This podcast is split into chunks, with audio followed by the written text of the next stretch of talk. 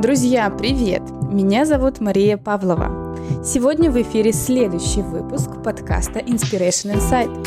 И в этом сезоне подкаста я беседую с людьми, чьи профессии и увлечения мне любопытны и вдохновляют. Надеюсь, что этот выпуск сможет вдохновить на новые свершения и завоевания не только меня, но и вас. Вместе с героями подкаста мы уже поднимались высоко-высоко в горы, ходили в поход вдоль берега моря и любовались красотами природы. А вот сегодня нам предстоит удивительная возможность спуститься немного ниже, а именно на дно морей и океанов. Глубины вод всегда манят своей неизведанностью и тайной. Не каждый осмелится спуститься под воду, чтобы разгадать их. И чем же все-таки так притягательна эта глубина? Сегодня нашим проводником в мир дайвинга будет Катя Пономарева – Вместе с Катей мы разберемся, как побороть тревогу под водой, кто же такой Бади и почему нельзя погружаться без него, чем мокрый костюм дайвера отличается от сухого, какие бывают смеси воздуха для погружений, что такое азотный наркоз. Если у вас еще есть какие-то сомнения по поводу того, слушать или нет, то непременно приступайте прямо сейчас – и ведь правда, все тайное и неизведанное всегда максимально манит к себе. Желаю вам хорошего прослушивания. Сегодня у меня в гостях Катя. Катя историк, в первую очередь, кавист, как оказалось сегодня. А, и Катя занимается дайвингом. Вот, и сегодня мы поговорим об увлечениях Кати и узнаем немного подробнее о таком виде спорта, как дайвинг, так, ну если мы сразу начнем о дайвинге, несмотря на то, что э, за окном достаточно холодная погода, как я понимаю, дайвингом все-таки занимаются либо в теплых странах, либо да, да, в каком-то бассейне. Уже немного не согласна, потому что Давайте начну с того, что обозначим, что я занимаюсь все-таки рекреационным дайвингом, то есть это сложно даже назвать спортом, потому что по факту ты чем-то тяжелым занимаешься исключительно в тот момент, пока ты надеваешь на себя все оборудование, и прыгаешь в воду. Дальше уже кайф, расслабуха и полное погружение в себя, mm-hmm. прежде всего. Вот, то есть действительно сначала, наверное, все дайверы, которые становятся на этот путь, они либо в бассейнах практикуют дайвинг, либо выезжают в какие-то теплые моря, э, на какие-то теплые моря. Но я знаю также ребят, которые также занимаются рекреационным дайвингом, но погружаются и в холодные моря, например, в Баренцево море, это может быть подледное погружение и так далее, и так далее. Это, короче, нужно какое-то обмундирование специальное, чтобы Конечно, было да. Холодно. То есть обычно люди, которые погружаются в теплые моря, им достаточно иметь буквально так называемый мокрый костюм. То есть это э, гидрокостюм, который пропускает водичку. И она э, она находится близко к твоему телу, и она нагревается твоего тела, соответственно, и вот это вот примерно час занимает погружение час, она может тебя греть.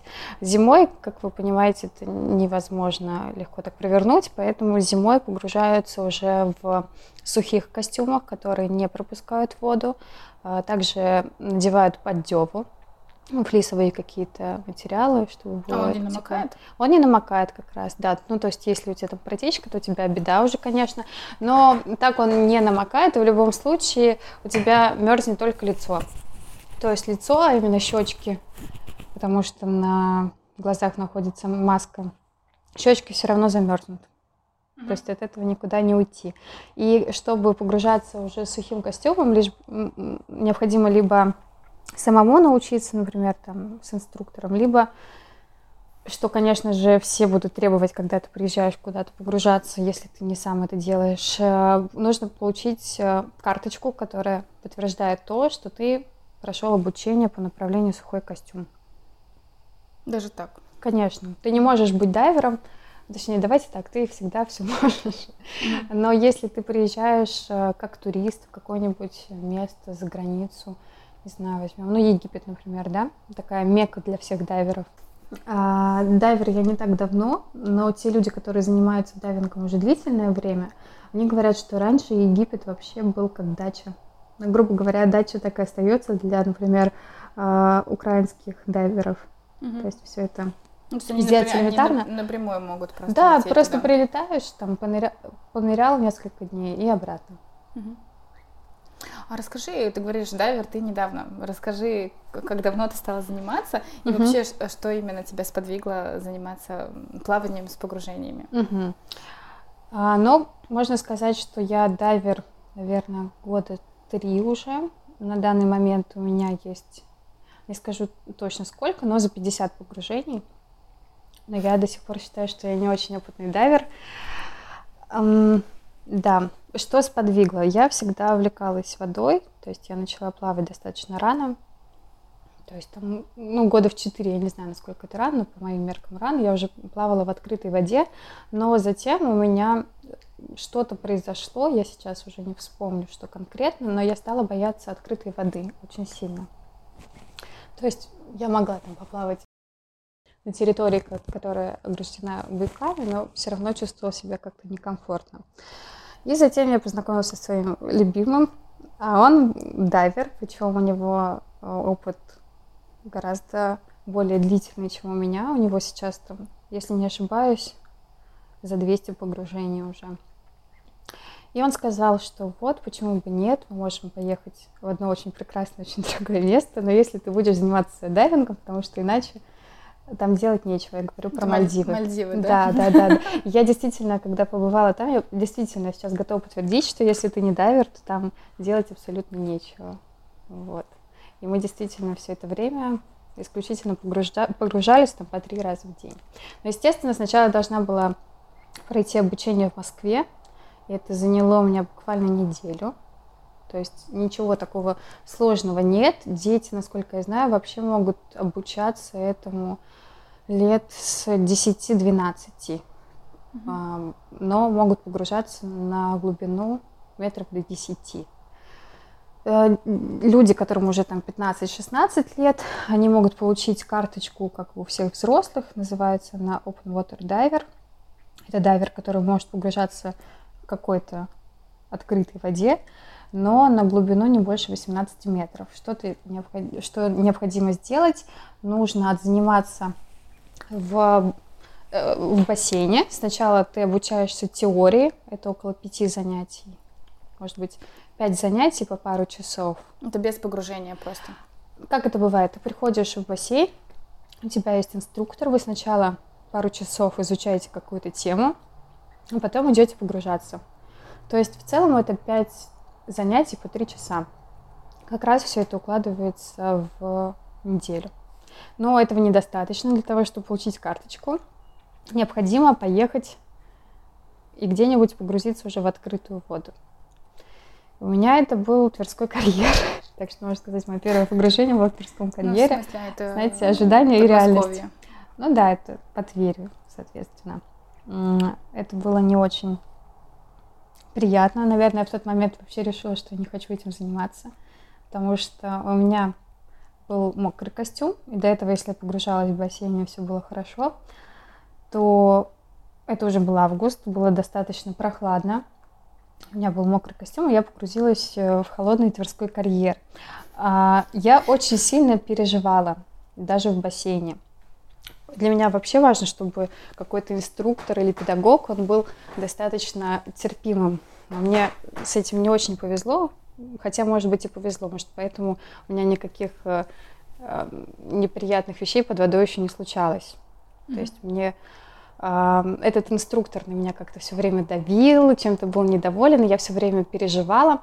И одно из упражнений, оно состоит в том, что ты в бассейне смотришь, сколько у тебя было в баллоне воздуха, погружаешься где-то около 40 минут часа и смотришь, сколько у тебя осталось. И в связи с этим всем ты высчитываешь, какой, какой у тебя расход э, воздуха в минуту. Вот, грубо говоря, если сейчас, и как это есть по-нормальному, у меня расход где-то 12-13 литров, то... Минуту? Да. 12-13 литров в минуту, да. То в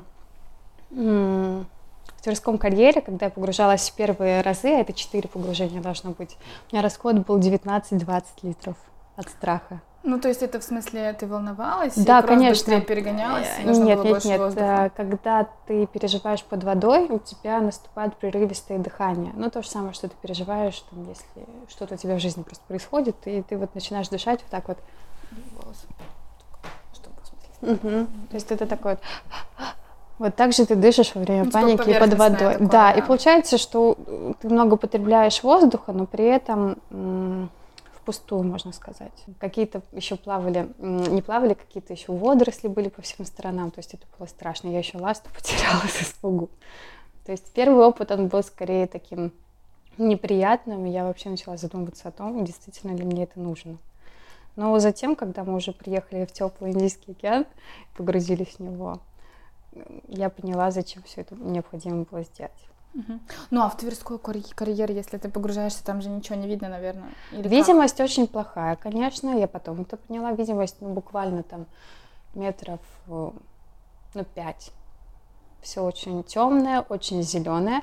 Дайверы в таких местах обычно себе какие-то активности придумывают. Например, могут скинуть в- под воду то машину, то какие-нибудь мотоциклы, то унитазы, то какой-то А зачем? компьютерный стол. Ну, просто чтобы, во-первых, чтобы были ориентиры под водой какие-то, и во-вторых, для того, чтобы было хоть как-то интереснее. Ну, то есть там можно делать какие-то фотографии.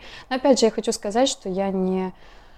Я люблю это дело, но люблю в каких-то ограниченных дозах. То есть мне буквально хватает, там, вот как мы сейчас ездили, было погружений 15-20 и все. То есть на год эта тема для меня закрыта. Я не буду ездить каждые выходные. Я знаю, что есть такие люди. Они будут погружаться вообще везде, где есть вода.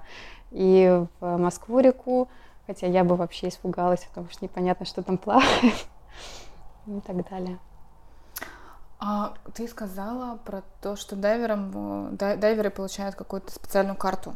Вот, то есть, э, что ты не можешь делать без этой карты, и что тебе эта карта дает делать?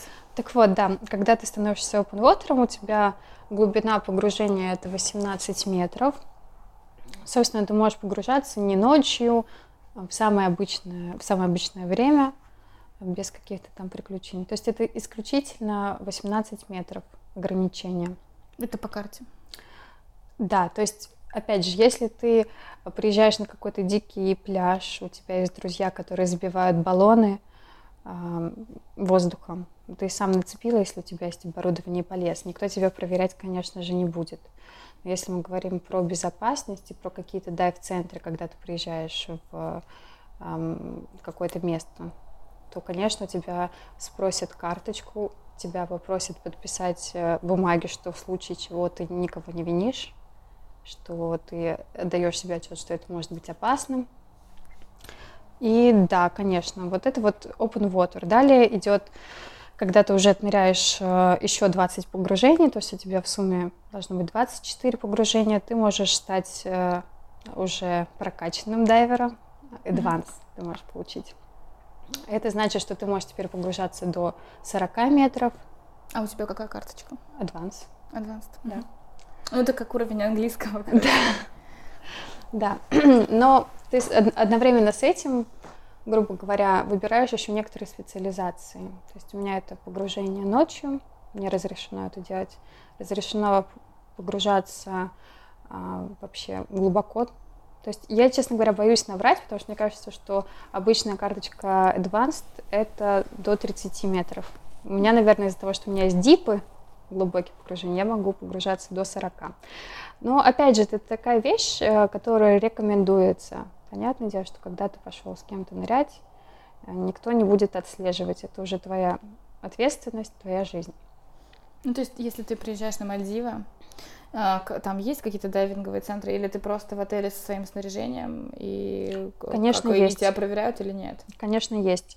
Причем ты, когда приезжаешь, э, подписываешь там все, что у тебя есть из оборудования, что тебе нужно взять в аренду, а, если такое есть. И проводят э, чек-дайв. То есть есть Ну, дайв-инструктор. какое-то. Да, да, да. Что вы делаете на чек-дайве? Вы должны показать со своим бади, если у тебя есть бади, Кто это? напарник твой, с которым дайверам нельзя нырять по отдельности. опять же, в целях безопасности. Потому что если у тебя, не знаю, там что-то случится, внезапно как-то закончится воздух, хотя ты всегда это отслеживаешь, или будет неисправное оборудование, то у тебя должен быть бади, которому ты как-то покажешь, что у тебя проблема, и он тебе может дать свой запасной шланг, и вы можете хоть как-то эм, всплыть. И вы просто вот показываете инструктору, что если у вас там маску унесло, что вы можете это снять, если э, шланг, регулятор выбило изо рта, как ты его найдешь, ну вот это вот все отрабатываете. И тогда инструк, э, не инструктор, а дайв-центр берет на себя ответственность, просто что у нас есть такие дайверы, да, они к нам приплывали, в общем, мы посмотрели, все у них было хорошо. То есть, э, конечно же, ты подписываешь бумаги, но дайв-центр тоже будет нести какую-то ответственность. А твой бади это обычно твой мужчина? Да, конечно, конечно. Я, честно говоря, под водой абсолютно расслаблена, потому что я знаю, что за мной как э, за козочкой на лугу смотрят, чтобы я там ничего не напортачила. Ну, то есть всегда есть какой-то контроль, что ничего не случится. Козочка на лугу. Рыбка в море. Да, да, да. Так, а какие самые необычные э, с тобой случались случаи под водой? Может быть, страшные или смешные? Начнем с того, что я вообще э, чем люблю погружение? Тем, что все молчат, никто не пристает к тебе. Можно погрузиться в свои какие-то мысли. Я очень иногда жалею о том, что, может быть, эти наушники уже придумали, но их у меня еще нет. То есть наушники, которые можно было бы э, использовать под водой и слушать какую-то музыку, это все было бы просто восхитительно. Во-вторых, я обожаю то, что есть все эти морские жители, и у меня вообще есть такая э, тенденция к тому, чтобы я как-то наделяла всех этих животных э, человеческими какими-то признаками. То есть мне кажется, о, посмотри, она там так крутится, как недовольна там или собачка, или человечек недовольный. Ну, то есть э, как-то ты наблюдаешь за всеми этими животными и находишь в них что-то забавное. То есть кого мы только не видели. Э, сейчас уже не знаю, меня, наверное, могут не удивлять черепахи или скаты, большие, маленькие, какие угодно. Но всегда есть что-то необычное. Например, я никогда не видела манту. Это огромный такой то ли скат, то ли не пойми кто. А, ну, просто, вот, наверное, 3 метра в длину. Такая животинка, похожая на скат. Вот ее хочу я увидеть. Я знаю, что некоторым людям нравится чувство невесомости, потому что у тебя под водой открывается трехмерное пространство, в котором ты можешь передвигаться туда-сюда обратно. Но какие необычные были случаи. Поначалу, конечно, это были животные, но вот сейчас, например, меня последнее время э, в Египте меня впечатлили другие дайверы. Расскажу, как это было. То есть мы погружались на достаточно большую глубину, и мы были с гидом втроем всего лишь. Но обычно группа бывает побольше, если это не какой-то индивидуальный дайв-тур. И нам навстречу с еще большей глубины двигались два дайвера. Это уже был не рекреационный дайвинг, то есть это не так, как мы с одним баллончиком. Они были все увешаны баллонами. А, у них был сухой костюм, потому что на большой глубине достаточно холодно. И они выглядели как какие-то инопланетяне. Да, вот это было, пожалуй, в последнее время самым запоминающимся. А что касается каких-то страшных случаев, наверное, это был один только раз. Я не знаю, что будет впереди, конечно же. Но тот раз был, когда я еще была неопытная совсем, то есть буквально там 14 наверное, погружение было на Мальдивах, когда всю нашу группу раскидала, потому что есть такое понятие, как э, подводные течения. Они могут тебя, ну, и есть те, которые есть на поверхности, есть подводные, и все это дело вот как раз нас разбросало по разным уровням. Это когда ты понимаешь, что вообще бесполезно сражаться с течением, потому что тебя просто выносит обратно, как будто там не напрягался. И вот очень важно, что у тебя твой бади максимально близко с тобой. Мы просто взяли, э, совершили всплытие, и немцы с нами тоже так же пролетели. Французы остались внизу, они чуть позже к нам присоединились. Но это было, пожалуй, самое страшное. Ну, то есть, когда ты резко всплываешь, у меня вот лично голова начала болеть, естественно, слезы полились, но в тот же день мы пошли на третье погружение, так что я это дело пережила легко. на э, глубине 5 метров есть остановка безопасности 3 минуты. Ну, так вот показывается, никто не видит.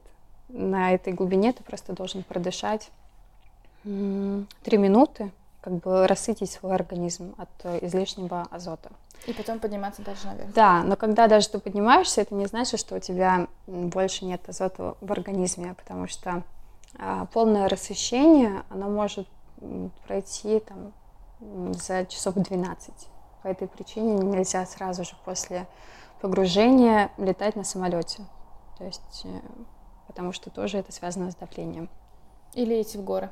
Или горы, кстати, да. Угу. Привет э, первому выпуску.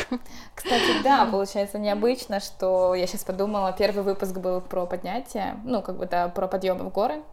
Вот, потом сейчас будет выпуск э, про то, как ходить в походы, там тоже немножко выше, чем уровень моря. А мы с тобой говорим как раз про ниже, чем уровень моря. Слушай, а какая твоя самая низкая, наверное, глубина? Самая, самая большая, самая большая глубина, да. на которую ты погружалась? А, это, это было сейчас, это было в Египте. Если верить моему подводному компьютеру, это было 42 метра. Больше я не хочу. Mm-hmm. Я вообще за спокойный дайвинг без приключений. И то, как бы вот, например, какие могут быть опасности? А, опасности могут быть такие, что на 30 примерно метрах у тебя может случиться азотный наркоз. Ты можешь от этого азота, который содержится в твоем организме, грубо говоря, как будто бы захмелеть. То есть говорят, что человек себя начинает вести так, как он ведет себя при опьянении. Угу. И он может, не знаю, там полезть в какую-то в пещеру, из которой он в трезвом состоянии понял бы, что он никогда в жизни не выберется. Там может э, просто снять с себя жилет и просто уплыть куда-нибудь подальше. То есть, э, конечно, уже большие глубины, они сопряжены с определенным риском.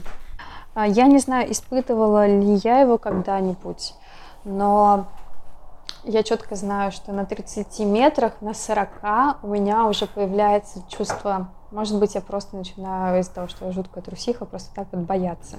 Меня немного голову прижимает, но я не знаю.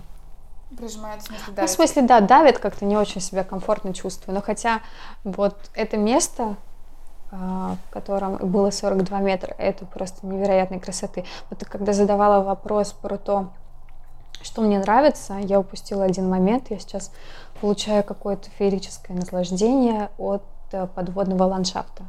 То есть, грубо говоря, каньоны есть не только в горах, каньоны есть и в морях. Mm-hmm. Это также красиво. Также есть какие-то там глыбы, также и они все они же бывают там в рифах, там же есть какая-то живность, и все это, конечно, восхитительно. Но я до сих пор испытываю страх, когда, например, ты э, плывешь над какой-то поверхностью, грубо говоря, это ну, 25 метров, и далее есть спуск, то есть вот это вот э, э, риф, он углубляется, там может быть до 40 метров. И я мозгами понимаю, что я могу дальше плыть на 25 метрах, это не страшно. Но, видимо, инстинкты самосохранения говорят о том, что да ты же сейчас упадешь, когда ты будешь находиться над э, 40 метрами. То есть какие-то такие страхи, которые еще э, существуют, когда мы просто живем на суше, они передаются еще и в подводную жизнь. Но в целом это быстро проходит, ты как говорят, разныриваешься. Если ты долго не нырял, первый раз такой косячный обычно немного, то есть ты не можешь э, выстроить свою плавучесть, то тебя вверх несет, то тебя вниз несет, но затем ты все подкручиваешь, и уже все, все как надо. Хотела спросить еще, а, рекреационное плавание это какое? То есть чем отличается рекреационное, рекреационное да, от обычного? Ну, рекреационный как от слова отдых. То есть э, ты не пытаешься никому ничего не доказать, то есть ты просто ныряешь в свое удовольствие, ты можешь там делать фотографии, снимать какие-то видео и, грубо говоря, просто расслабляться. Если же ты технический дайвер, да, то это уже гораздо все серьезнее. Это и другое обучение, это и другие смеси, на которых ныряют люди, чтобы как бы как можно дольше оставаться под водой, и другие совсем глубины, то есть там 60-70, я не знаю конкретно, до какой глубины они могут погружаться. Но это уже все сложнее. да. Чтобы а у тебя получается уже не рекреационная или? Рекреационный, да, угу. по-прежнему. То есть я же опять говорю, за тобой никто не будет наблюдать. Например, мой дорогой мужчина, он погружался там на метр пятьдесят три примерно, а он по карточкам может на 40, но это его зона ответственности. Ну, то есть, если с ним что-то случится, да, конечно, то это конечно. только он да. может контролировать. Да, да, да. А вот насчет оборудования, у тебя оно по большей части свое или вы обычно Сейчас арендуете? Э, свое, да, учитывая то, что никто же не знал, буду ли я этим заниматься, будет ли мне нравиться. То есть мне дали попробовать. А тогда мы это делали с, не со своим оборудованием, брали его в аренду. То есть у Саши все это было. А, все, все было свое оборудование. А мне необходимо было много чего брать. У меня был только костюм коротенький, потому что там жарко достаточно. Ласты, маска, трубка и боты. То есть боты необходимы всегда, потому что если вы плаваете просто в бассейне, с ласты, которые надеваются просто на ногу, и вам тепло, хорошо, потому что в бассейне тепло. Но если ты погружаешься куда-то, где становится чуть прохладнее, то и ноги, соответственно, мерзнут. Необходимо и как-то утеплять. Да, и щечки. И, собственно, все. Потом все остальное приходилось арендовывать, чего у меня тогда еще не было. Это, наверное, самое дорогостоящее. Это жилет, компенсатор плавучести. То есть это жилет, который можно надувать или спускать. Для чего он нужен? Опять же, для того, чтобы выстроить свою плавучесть. То есть обычно ты, когда заходишь в воду, у тебя жилет поддут, чтобы ты сразу же со всем этим делом не погрузился просто на дно морское, у тебя там не случились никакие неприятности. То есть ты, чтобы барахтался на поверхности, потом вы все вместе уже погружаетесь под воду. А, и потом, когда ты уже по мере того, чем больше глубина, у тебя газ, то есть воздух, который содержится в жилете, он сжимается под давлением. И тебе необходимо немножечко поддуть жилет, чтобы сохранить какую-то плавучесть. Соответственно, чем, когда ты уже поднимаешься, ты наоборот воздух лишний выпускаешь. Иначе тебя просто за счет того, что он у тебя раздувается, раздувается, ты можешь просто оказаться сразу же на поверхности, это небезопасно. А это небезопасно, uh-huh. да. Соответственно, про жилет я сказала. И, пожалуй, вообще самая главная вещь — это регулятор. То есть это то, что преобразует, не знаю, как правильно это сказать, воздух, который содержится в баллоне, это 200 атмосфер, под э, то, что нам необходимо. То есть это одна атмосфера, той, которой мы дышим на поверхности, и той, которой мы дышим уже... Ну, то есть то, что в трубку подается. Да, да. Угу. Вот это вот называется регулятор. И у него, получается, три есть э, ступени, три шланга. Один это то, из которого ты дышишь. Э, второй это октопус, как э, осьминог ну, запасной желтого цвета, который можно дать своему бади. И третий это инфлятор, как раз который ты цепляешь к жилету, чтобы его поддувать. Ты же не, откуда ты его будешь поддувать, mm-hmm. только из баллона.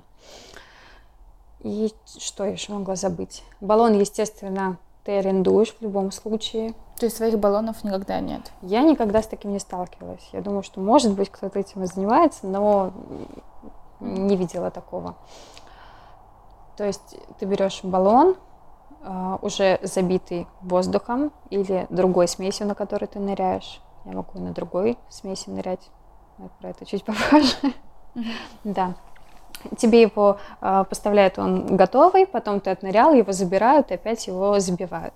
И помимо всего этого еще нужен грузовой пояс э, для того, чтобы быть в состоянии вообще погрузиться, потому что вода бывает э, разной.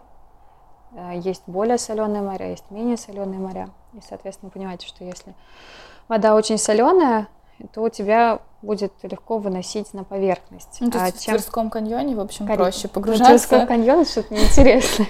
Чем в Красном море, допустим. Да, да, да. И все это еще зависит от твоих особенностей. То есть, грубо говоря, чем больше в тебе мышц, да, тем легче ты пойдешь ко дну. Чем более человек плотный, чем больше жировой массы, тем больше необходимо грузов, чтобы тебя вниз все-таки увлекло. А потом ты этот грузовой пояс скидываешь или нет?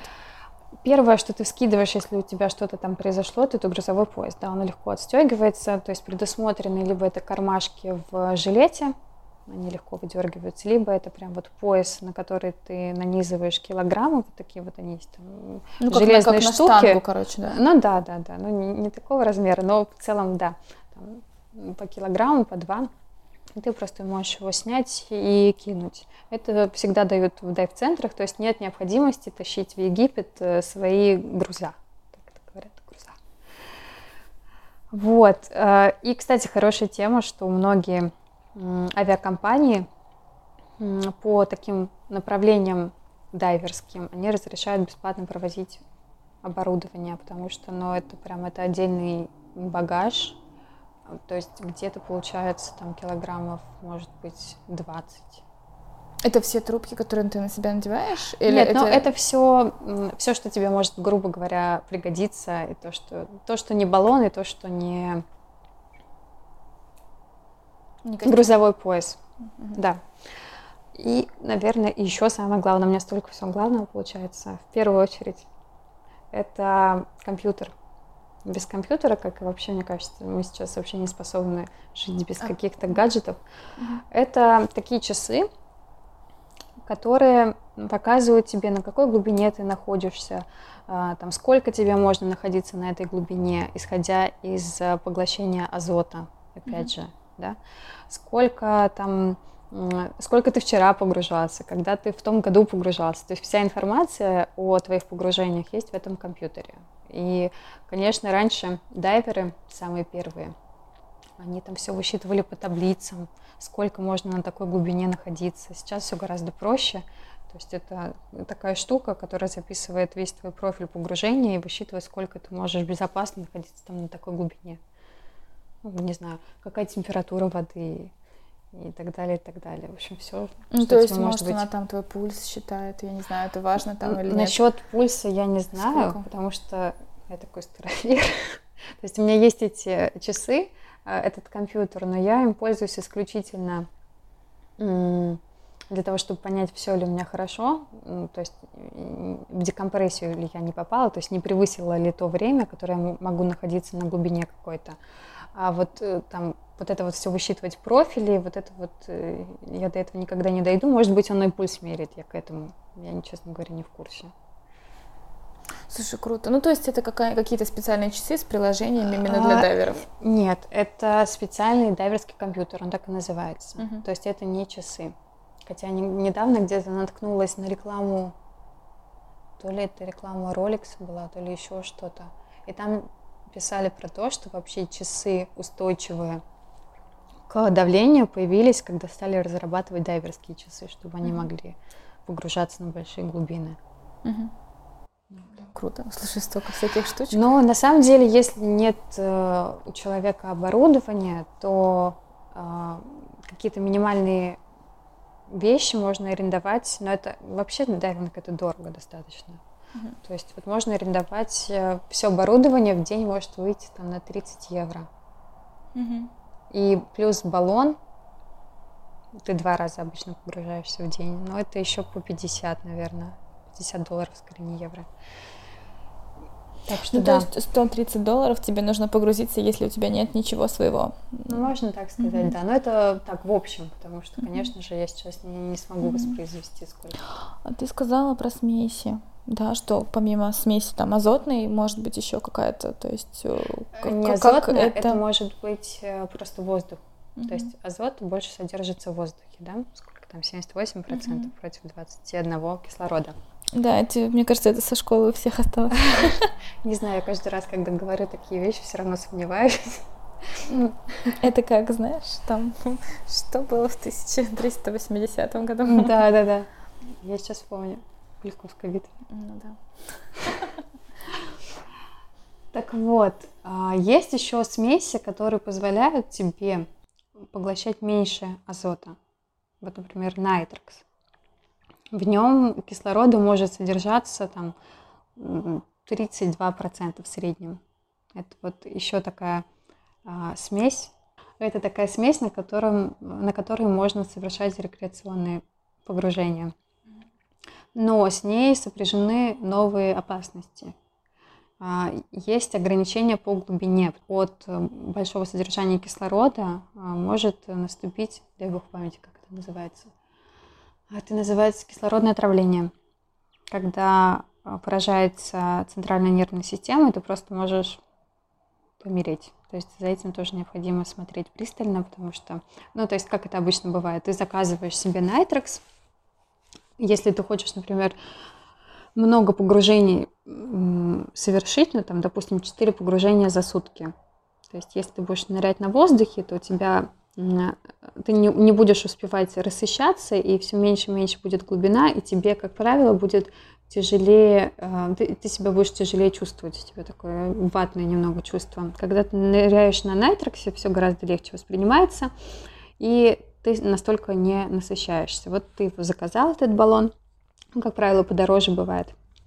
Тебе его принесли и дает, э, дают э, такую штукенцию, анализатор. То есть ты открываешь баллон и представляешь, и смотришь, сколько там процентов э, кислорода. После этого выставляешь в компьютере у себя, он все пересчитывает, и, грубо говоря, ты погружаешься, и он тебе, если будет беда, он тебе начнет пищать, что нельзя туда. Но, как правило, все компьютеры, они настроены на режиме прям супер безопасности. То есть, ну, нужно еще понимать, что, конечно же, если он начинает пиликать, то вот, да, можно собраться, но ты еще в безопасности. Ну, это как бак уже пустой, но на самом деле еще нет.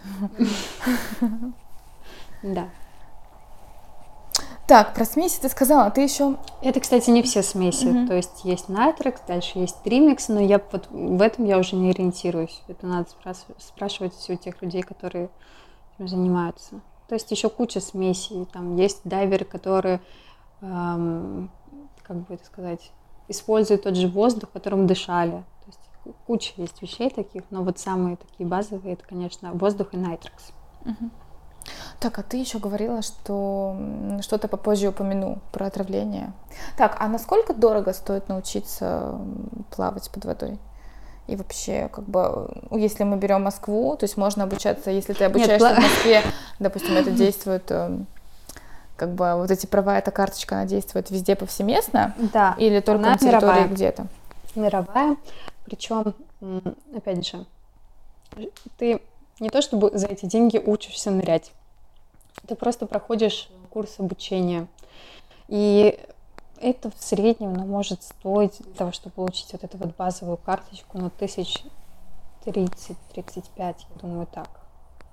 И есть куча организаций, которые могут в этом помочь, но самая, пожалуй, основная, всемирная и известная всем — это ПАДИ. А, многие дайверы смеются, что он переводится как Pay American Dollars Immediately. Mm-hmm потому что, да, это все... Типа быстро, быстро заплати, короче. Да, да, да, да, потому что ну, достаточно дорогая контора, дорого выдает все эти сертификаты. Угу.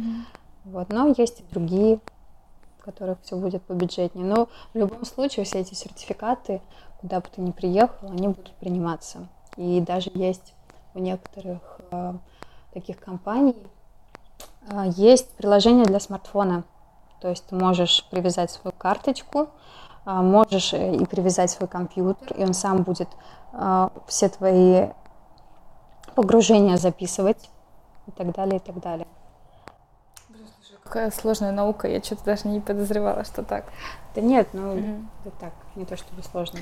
А вот если, а, ну, допустим, я по себе, да, знаю, если я в бассейн иду плавать, да, и там, ну, чтобы стартануть, я там погружаюсь вниз, там, на сколько метров, я не знаю, на пару метров, на полтора метра, начинает голову ломить. Вот как, э, есть ли какие-то штуки опасные, когда ты начинаешь погружаться там в море?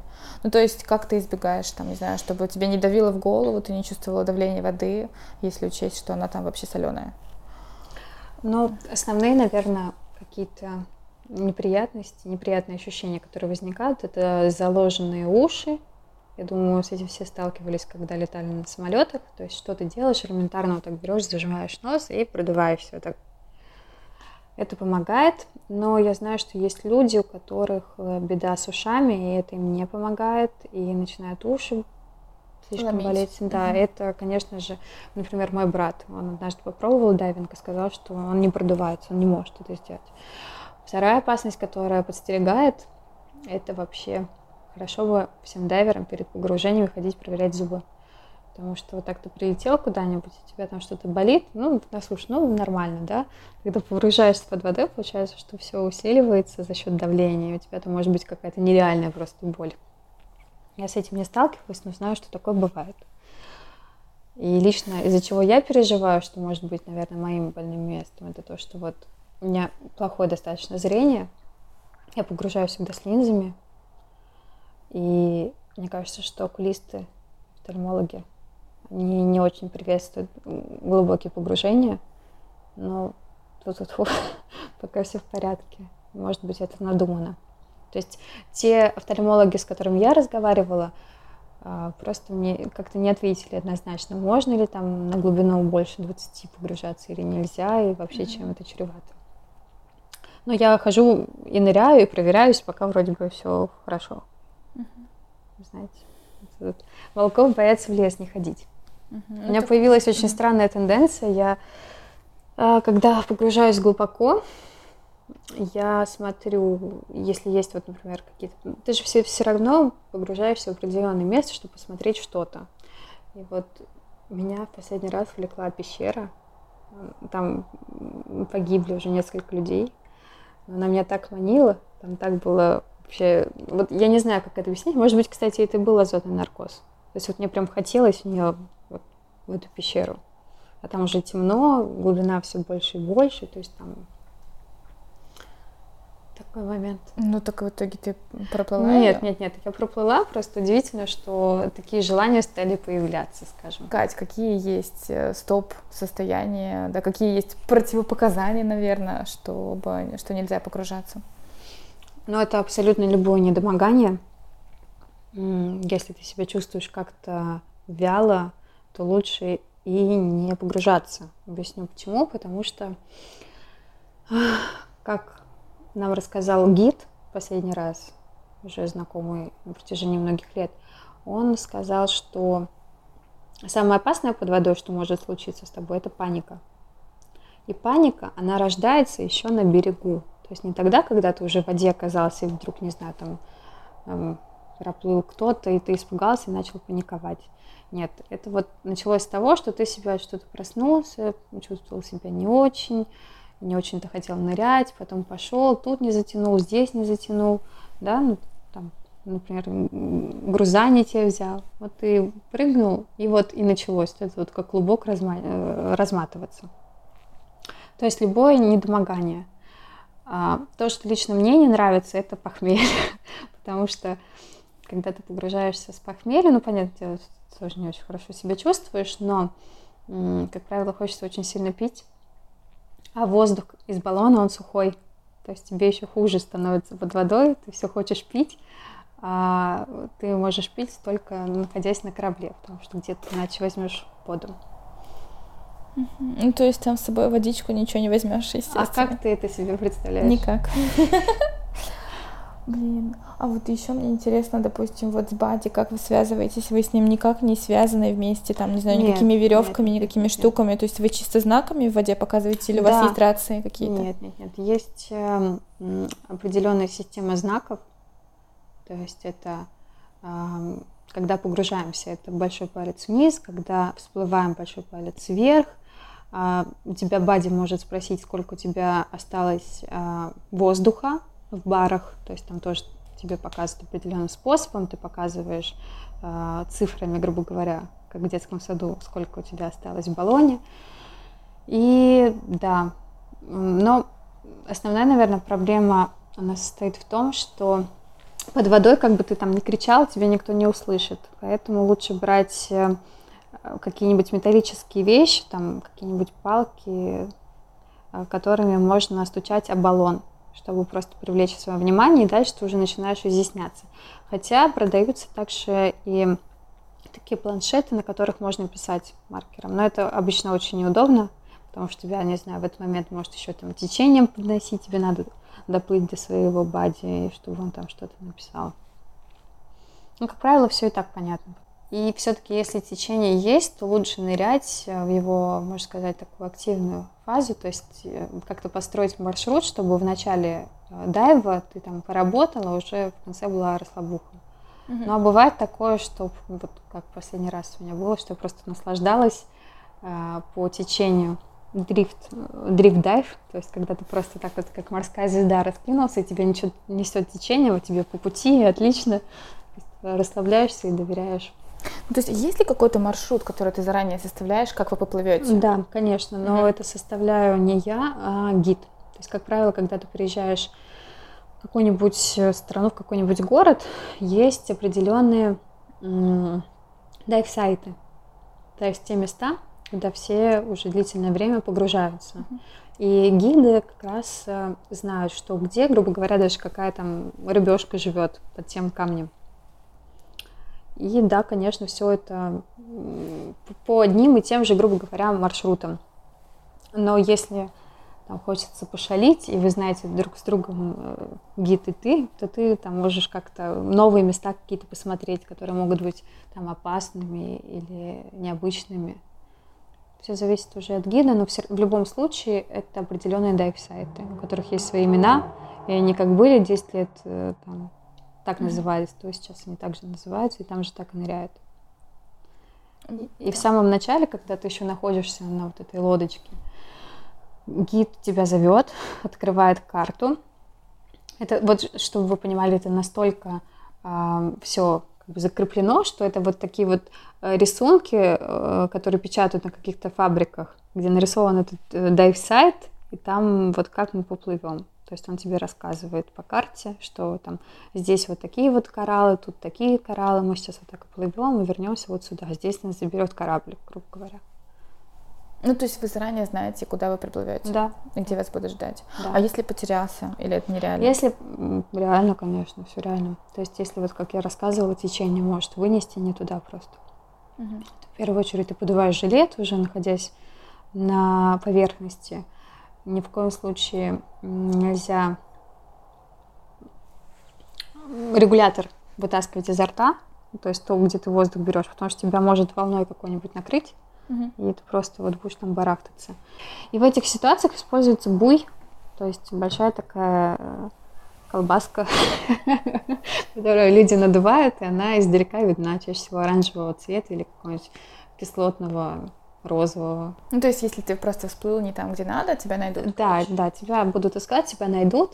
Но я, честно говоря, первый раз с таким столкнулась в Египте, когда просто миллиард э, кораблей идут в одно и то же место, куча вообще компаний дайверов, то есть, ну, я не знаю, прям супус людей, просто вот это все вот в дайверах. И как-то за нами приплывал не наш корабль, то есть перепутали просто, думали, что это их группа, а это не их группа. Ну, в любом случае, кто-нибудь подберет, если. Ну, у тебя был случай с буем? С буем, ну, на Мальдивах был, да. Обычно сами гиды, чтобы привлечь внимание, даже при обычном всплытии, не экстренном, они просто надувают и показывают команде, что мы здесь. Вот и все. А какое твое самое любимое место, где ты погружалась, или куда бы ты очень хотела поехать, попробовать погрузиться? Это планы на будущее? Ну да, ну или, ну короче, сначала можно упомянуть те места, которые тебе нравятся для погружения. А, мне нравится, ну конечно, меня очень сильно впечатлил Египет, честно говоря. А, да и вообще вот эта вот широта, Индийский океан, а, может, я думаю, что туда входят и всякие Занзибары, и Сейшелы, и Красное море, вот это вот все на одном примерно уровне, там очень богатая подводная жизнь. Также я ныряла в Греции, в Турции, но там уже, конечно, все более скудно. Не очень интересно, несколько рыбешек всяких, не на что смотреть. И достаточно холодно, конечно же. Что касается дальнейших погружений, не знаю. У меня, конечно, в голове Филиппины, потому что мне хочется увидеть... Мне хочется увидеть кого-то прям огромного такого, чтобы я, я прям аж э, испугалась от увиденного. Ну, может быть, какая-нибудь китовая акула или какой-нибудь... Э, акул обычных я видела, но не, не белых акул, я имею в виду рифовые, то есть у них там, не знаю, ну полтора метра в длину. Хочется вот что-то более, более экзотичное, скажем. И, наверное, это барьерный риф в Австралии. Ну, а все потом впереди, уже... все в планы впереди, почему нет? Да, потом еще, может быть, какой-нибудь уже подледный мне захочется на Байкале, что-нибудь такое уже более экстремальное. Блин, там же холодно совсем. Сухой костюм. Но тебе больше нравится а, как бы рельеф смотреть или живность, которая внутри? В первую очередь живность. Да. Угу. Тут я недавно столкнулась еще, опять же, в Египте. Просто я не так давно вернулась. Было сколько? Два месяца назад. То есть, ну, еще все воспоминания свежие. Я попробовала совершенно новый э, вариант дайвинга. Это рэк-дайвинг. То есть это дайвинг, но на какие-то затонувшие суда. Да, в Египте находится Тисельгорм, это судно, затонувшее в 1941 году, потому что его разбомбили немцы. Он находится на глубине нос, наверное, на 25, а корма на 30 метрах. Угу. В открытом море. И там можно увидеть вообще и обмундирование, какие-то машины, и оружие, и все, все, все. Это вот все, собственно, как уже такой музей. Там дайверов, конечно, тьма. То есть, и, и, и что для меня было страшно, что это вот прям открытое море. Обычно это какой-то риф, где ты видишь поверхность, ну, суши, я имею в виду. А здесь просто открытое море, несколько больших э, кораблей, на которых тебя привозят. То есть это уже не такие дейлики, да, вот дейлики это называются те корабли, на которых тебя везут на день буквально и возвращают обратно. То есть мы уже а, туда добирались на железном таком корыте, рыбацком, я думаю, в прошлом.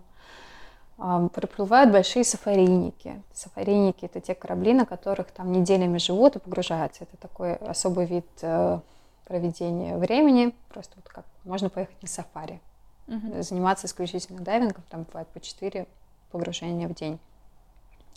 И все это вот так вот в кружочек э, стоит, и тросы натянуты.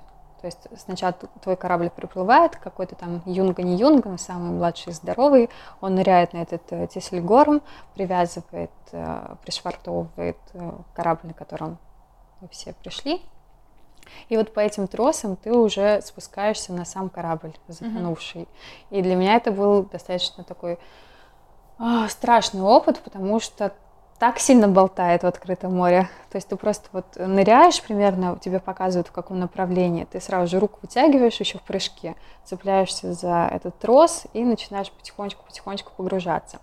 А я уже рассказывала про то, что на пяти метрах у тебя должна быть остановка безопасности, когда ты всплываешь.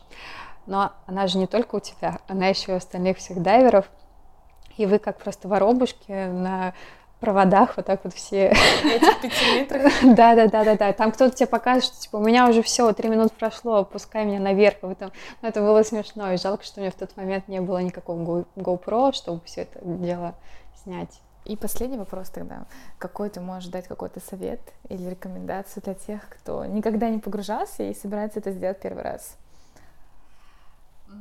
Наверное, это такое пожелание в первую очередь найти человека, который будет разделять увлечение. То есть в идеале, конечно, когда у тебя есть твой бади. Если вы куда-то едете, то не надо никого искать, хотя, опять же, есть варианты, когда там, бабушки англичанки приезжают одни и прекрасно себя чувствуют. Второе, ну это как, я поступлю как пади, наверное, готовьте свои денежки, это достаточно дорого. Готовьте денежки и имейте свою бади. Да, это можно совместить. Нет, ну как бы да, если кому-то повезло, это шикарно. Да, да, да, да. Все невероятно красиво, а порой под водой хочется, чтобы время остановилось. Настолько mm-hmm. это великолепно. Ну, то есть тебя вдохновляет сам процесс погружения? Конечно, да. Подготовка, да. вот это, когда ты летишь в ту страну, где ты будешь погружаться? Нет, нет, нет, нет, нет. Я наслаждаюсь только в тот момент, когда я под водой, потому что э, ничего нет более бесючего, чем надевать на себя все. А обычно это бывает, ну, представь, на улице 40 градусов. Ты напяливаешь на себя этот костюм, тебе дышать нечем как правило, вот здесь еще бывает такая, как бы шею затягивает, то есть тебе совсем хреново. Ты на себя надеваешь этот жилет совсем, он тяжелый. Там кто-то, кто-то, если это большая группа из человек шести хотя бы, кто-то копошится, кто-то еще не готов, ты уже одет, тебе уже жарко, ты уже не знаешь, куда деваться. То есть вот прям кайф начинается в тот момент, когда ты уже прыгнул в воду, уже дальше расслабляешься. Идеально. Ну, ты так рассказала, что мне захотелось попробовать это. Когда-нибудь? Давай, я тебе не могу знаю. дать контакты. Угу. Кать, спасибо большое. Пожалуйста. Что, что пришла в гости и согласилась в такой холодный день рассказать нам про такое теплое увлечение. Ну, все равно теплое, мне кажется, увлечение дайвингом. Вот. А, спасибо, ребята, большое, что слушали нас сегодня. И до новых выпусков. Друзья, спасибо, что прослушали этот выпуск подкаста Inspiration Insight. Надеюсь, что он вам понравился и был полезным. Буду рада любым отзывам от вас и каким-то рекомендациям. Остаемся на связи до следующего выпуска, где вас также ждет много-много интересного.